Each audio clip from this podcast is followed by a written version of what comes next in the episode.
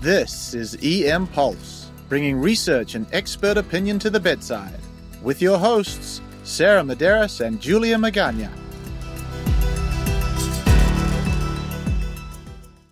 Welcome back to EM Pulse. So, today we are talking about helping patients with sickle cell in the ED. Again, this is part two of our three part series. Last episode, we spoke about vaso-occlusive episodes, or VOE, or pain crises.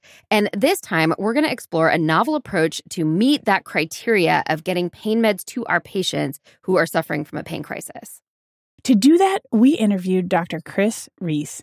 Dr. Rees is an assistant professor of pediatrics and emergency medicine at Emory University. Welcome, Chris. Thanks so much for having me. So, the article that we are discussing is called Intranasal Fentanyl and Discharge from the Emergency Department Among Children with Sickle Cell Disease and Vaso-Occlusive Pain, a multi center pediatric emergency medicine perspective. And it's from the American Journal of Hematology in April 2023. This is a PECARN study. You might remember PECARN stands for Pediatric Emergency Care Applied Research Network, which is a federally funded research machine that really helps us in emergency medicine to answer clinical questions about care of acutely ill and injured children. So, the study team conducted a secondary analysis of a cross sectional study to assess the use and impact of intranasal fentanyl for treating VOE or vaso-occlusive episode at 20 academic pediatric emergency departments from 2015 to 2016. Inclusion criteria for the study were children with severe forms of sickle cell disease who presented to the EDs for a pain episode or VOE, and they received pain treatment. The primary outcome was the rate of discharge from the emergency department. Chris, is that a fair summary? Yeah, I think so. I um, might just add a couple of things. Uh, so first, I think as we talk about this study, it's it's immensely important to remember that children who have sickle cell disease know pain, unlike many other patient populations. Um, it they have to deal with it far more than most patients, and possibly more than any other population with a chronic disease. And I, I simply say that to make the point that it's very important to remember that when a family makes the decision to come to the emergency department due to sickle cell disease related vaso-occlusive pain episodes, they've usually tried several things at home, and, and that has not provided enough relief for the pain. So the pain they're experiencing when they come to the emergency department is, is immense, and, and it's an emergency that needs to be addressed quickly. So that's one. Second, our group previously described that the median time to placement of an IV uh, for children who presented with a vaso-occlusive pain episode was 52 minutes, which is well beyond the recommended time to opioid administration of 30 minutes from triage. So collectively, we thought, you know, there's got to be a better way to circumvent this bottleneck of placing an IV uh, to begin opioids for sickle cell disease related vaso-occlusive pain episodes. And that was sort of the rationale for this study. I love that, Chris. And I think this is worthwhile to pause here and point out that we did say in our last podcast, this is an emergency, right? Like these kids need to be triaged accordingly, they need to be believed, and they need to be treated accordingly. And that was a big emphasis in our last podcast, as well as the idea of door to opiates should be less than 60 minutes. Can you clarify where the 30 minutes applies? Well, that number comes from the National Heart, Lung, and Blood Institute recommendations from 2014. And the recommendation is 30 minutes from the time of triage or 60 minutes from the time of presentation to the emergency department. So, slight nuances there in that difference. But the point is, we want to get those pain medications on board as quickly as possible. Yeah, that makes sense. And I think it is really crucial at this point to also address what are some of the differences between adults and kids and placing IVs. Chris, what are some of the challenges that you think these kids face as to why it would take 52 minutes to get an IV in them? Well, I think it's important to realize that gaining IV access in children is inherently more difficult, right? They're smaller uh, vessels that nurses are trying to put an IV into. These are children who have had IVs many, many times, and that, of course, can lead to scarring of the veins, uh, which makes IV access harder. You know, I think a common scenario is that nurses, who are probably the best uh, uh of any location in the hospital at placing IVs, often struggle to get lines in these children and they oftentimes then have to call an IV team if a hospital has such a team available. and that all adds time. Uh, as I said previously, we described that the median time to placing an IV in children who presented with a vaso-occlusive pain episode was 52 minutes. So again, if we're thinking about getting pain meds in quickly, that's that's a real bottleneck that we have to take into consideration. In our pediatric emergency department, some of the other challenges that we have are these kids are in pain, right? That adds to their stress the family already tried what they can at home, and so now they're here. And uh, there can be some significant anxiety with placing a pediatric IV for both the nurse that's trying to place the IV for the child and the family. And so sometimes you need extra people. I don't know about you in your emergency department, but in ours, it definitely is an all hands on deck to be able to help create the right environment, to take away pain for the IV, and then to stabilize the arm while the IV is being placed. It often takes more people as well. So that can be another really big challenge to placing a pediatric IV. There's also been evidence to suggest that ED crowding can lead to decreases in times to place an IV, you know, and it's just a simple uh, supply and demand issue. If there are too many patients uh, for each nurse, then of course it's going to delay the time that it takes to get something like an IV in. Well, you guys have given us some really compelling reasons as to why we might want to study this. Talk to us about your research question and some of the results that you found. Well, these data were collected as part of a grant to select sites for an ongoing uh, multi center randomized controlled trial. Our team had anecdotally observed that children who received intranasal fentanyl, uh, which can be administered rapidly and again without an IV, uh, we observed that those children often experienced greater pain relief in the emergency department. And of course, they got that opioid on board a lot faster than those children who are waiting for an IV and waiting for the medication and so on and so forth. But prior to this study, that was just an anecdotal observation. And so we really wanted to dig in to figure out is there an impact on giving intranasal fentanyl on the child's disposition? In other words, are they more likely to be discharged if they receive intranasal fentanyl as part of their package of different medications and, and therapies that are administered in the emergency department? Talk to us about some of your results.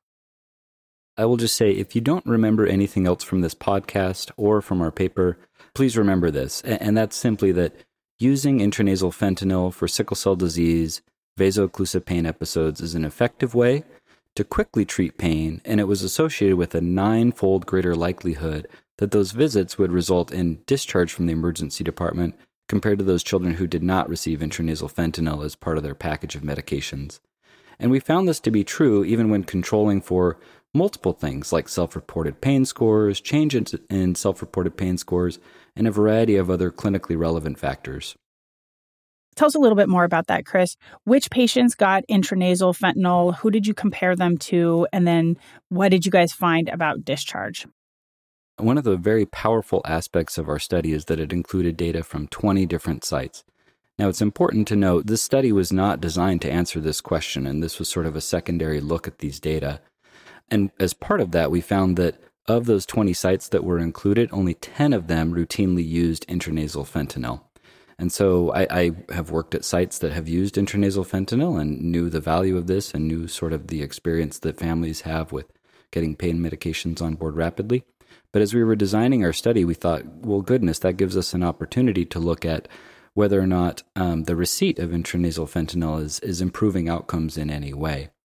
To answer the question, which was, you know, what's the impact of giving children who present with a vaso-occlusive pain episode intranasal fentanyl on their discharge?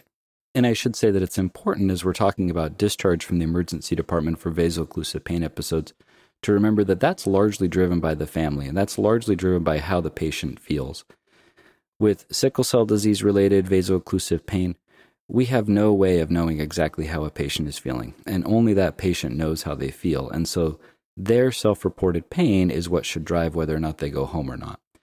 So, in order to answer the question of the impact of intranasal fentanyl, we used what's called a multivariable logistic regression model, which, um, in, in more simplistic terms, is taking into account all of the different variables that we thought could contribute to a child being discharged from the emergency department or controlling for those things. So these were things like the patient's age, their sex, their pain score when they got there, their change in their pain score, which medications they received, the time at which they received those medications, all of those different things. And as we controlled for all of these things, we found in our model that intranasal fentanyl had the strongest relationship on discharge from the emergency department. In fact, those children who received intranasal fentanyl had a 900% greater likelihood of being discharged from the emergency department in comparison to those who did not. Again, accounting for all those other things that we thought were going to um, perhaps wash out the impact of intranasal fentanyl, but it just didn't. Wow, that is massive. Why do you think that intranasal fentanyl was such a powerful factor in disposition? It's a great question, and I don't know the answer right now. I'll just say that uh, off the bat. You know, we thought, gosh, could it just be that these children are getting pain medications more rapidly because we noticed that children who received intranasal fentanyl were more likely to receive their first parenteral opioid within the 30 minute window rec- that's recommended. But it turned, uh, turns out that in the model, in other words, when accounting for all of those different variables, time to first opioid did not impact the child's disposition from the emergency department. So maybe there's something else going on mechanistically with intranasal fentanyl. Of course, we don't know. And the other thing I should say is this is an observational study. The only way to truly answer this question is by doing a randomized control trial comparing intranasal fentanyl to placebo, but of course, that study has yet to be done. Were there differences in the total amount of opioids that the patients received? The children who received intranasal fentanyl received slightly more total opioids in the emergency department in comparison to those children who did not. But it's important to note that they did not receive more intravenous or IV opioids in comparison to those children who did not. Was there a difference in initial pain scores in those who received intranasal fentanyl versus those who don't? Could that be why they were more likely to go home? That's a fantastic question. So the answer is no. The pain scores were controlled for, and that wasn't driving whether or not the children went home. There really was something else going on with the intranasal fentanyl, at least as far as we can tell from these observational data. Chris, did you guys talk to the families and to the patients to get any understanding from their perspective if there was something on uh, another level as far as like satisfaction with the intranasal fentanyl?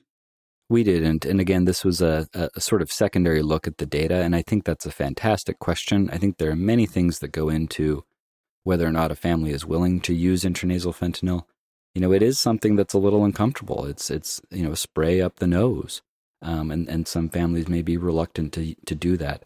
Some families may not have had a positive experience with it in the past, and we just can't answer that question from this study. Chris, how has this changed your care for these patients? So I always make sure to offer any family who's presenting with a child who has a vaso-occlusive pain episode from sickle cell disease intranasal fentanyl. And I talk to them about the benefits of it and explicitly talk about the issues around getting IV access and all of those different things. So I sort of made it part of my routine practice. It's one of the things I first start talking to families about. And I make sure that they're educated and they're aware that this is an alternative, while of course we're waiting for the IV. But I think one thing that's quite important to, to make note of here is intranasal fentanyl is not meant to replace IV opioids. This is meant to be a bridge while we're waiting for IV access and intravenous opioids to be administered we don't want people to start thinking that this is something that will be done and then you don't have to be ordering morphine or dilaudid or whatever the case may be. This is meant to be a bridge because, again, these families are coming in. The child's in excruciating pain. They've tried many things at home. This is a way to get things going quickly and may even help them get home. So, the way that I use this, and I've been using this for several years now without Chris's evidence. but like Chris, I, I practiced at a place that had instituted this and kind of tried this out and had seen positive effects myself. So, what I do is if I'm watching the board and I'm able to identify somebody that is checking in that has a chief complaint of a sickle cell pain crisis or VOE, then I will go to their care plan put in their IV meds and then also put in intranasal meds. And then I try to get in there as fast as I can so I can have that discussion with families and with the patients and be like, I have this as an option because a lot of them haven't done it before. I have this as an option. Talk about what it feels like in the nose and what the advantages are. Now I can use Chris's study to explain it. And then let them decide whether they want to do that.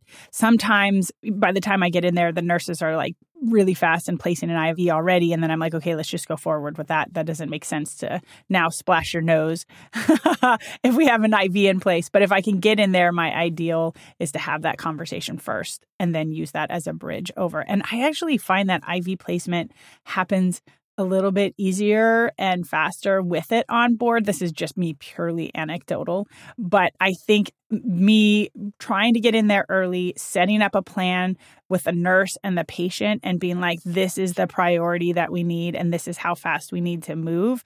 Maybe that act has also helped the IV to get in a little bit faster, but collectively, that's how I have applied this. Yeah, and we've used it on the adult side even. And, you know, on the adult side, you also have an intramuscular option, but a lot of people are not big fans of needles or they find that the fentanyl works a little bit faster. So we have used that for some patients on the adult side, especially from triage. Yeah, and, and I would just add that, you know, some places are even implementing nurse initiated protocols to administer intranasal fentanyl. Um, so they don't have that added bottleneck of waiting for the physician to see the child, step out of the room, put in orders, all of those different things. Just as you're saying, once a child presents with a vaso-occlusive pain episode, our nurses can go ahead and start that. They can go ahead and put in a series of orders that are later signed, but that includes intranasal fentanyl. And of course, the family then has the opportunity to decline, but that's part of uh, sort of our protocol at this point here. I think that's brilliant. That makes a lot of sense to take out that bottleneck. And we'd probably all see a significant reduction in time to pain medicines if we did that. Chris, going back to your research, was there anything about the study that surprised you? You know, it's just the magnitude of the benefit of intranasal fentanyl on discharge to home, even when controlling for pain scores and other potentially contributory factors. It was really astonishing. You know, in medicine, we're often impressed by things that lead to 50, 60% improvements. But here we saw nearly a 900% greater likelihood of being discharged to home with intranasal fentanyl. And that's saying something. That magnitude was absolutely staggering. I would totally have been surprised as well. So, what are the next steps here? Well, I think it's a fantastic question. I'm not a bench scientist, so I'm not the guy who's going to start digging into any mechanism that may be leading to this, but I think that would be one avenue of investigation. And as I've said a couple of times, I think ultimately to answer this question, we need a placebo controlled, randomized controlled trial. But at the same time, we know that this works and we see that it works. But the only definitive study to say that this causes discharge from the emergency department would be a randomized controlled trial. Everything we have so far is an association. To definitively answer that question, that's what we would need. But just to put a plug in, again, as I said, this was a, a secondary analysis of a data set that was collected as part of a clinical trial planning study. So we're actively enrolling children for what's called the START trial, which is a trial in which we're administering intravenous arginine, which is an amino acid which has been shown to reduce endothelial dysfunction. Um, we're enrolling at 10 different sites. This, again, is a PECARN study. And the question we're trying to answer here is Are there other things that we can give these children beyond opioids? Opioids are not great medications. We know that. They, they lead to long term side effects, dependence, all sorts of different things. And so we're trying to figure out are there other medications that could potentially replace or reduce the need for opioids altogether? Brilliant. Well, Chris, I'm so glad that there are people like you and your team that are trying to answer these questions and help us all take care of these kids better. Pulse check. Intranasal fentanyl is an effective way to treat vaso-occlusive episodes. The time to receiving appropriate pain control for patients with sickle cell disease presentations for vaso-occlusive episodes continues to far exceed the recommended guidelines. In this observational study, patients who received intranasal fentanyl had higher rates of discharge than those who did not, and the magnitude of that difference was huge. Some of us work in areas where intranasal fentanyl is already in use for other painful conditions. If you don't, this is a battle worth fighting as I said before, I've done this myself for several years. And so I'm super excited to have some data to back up my practice, anyways. yeah, absolutely. And keep listening for more to come about sickle cell. In the meantime, you can find us on at EM Pulse Podcast. If you learned something, please share this episode with a colleague and spread the word. And thanks to the UC Davis Emergency Department for trying new things like IN fentanyl. And thanks to OM Productions for trying new things with us. Until next time, stay curious, stay inspired, and stay tuned.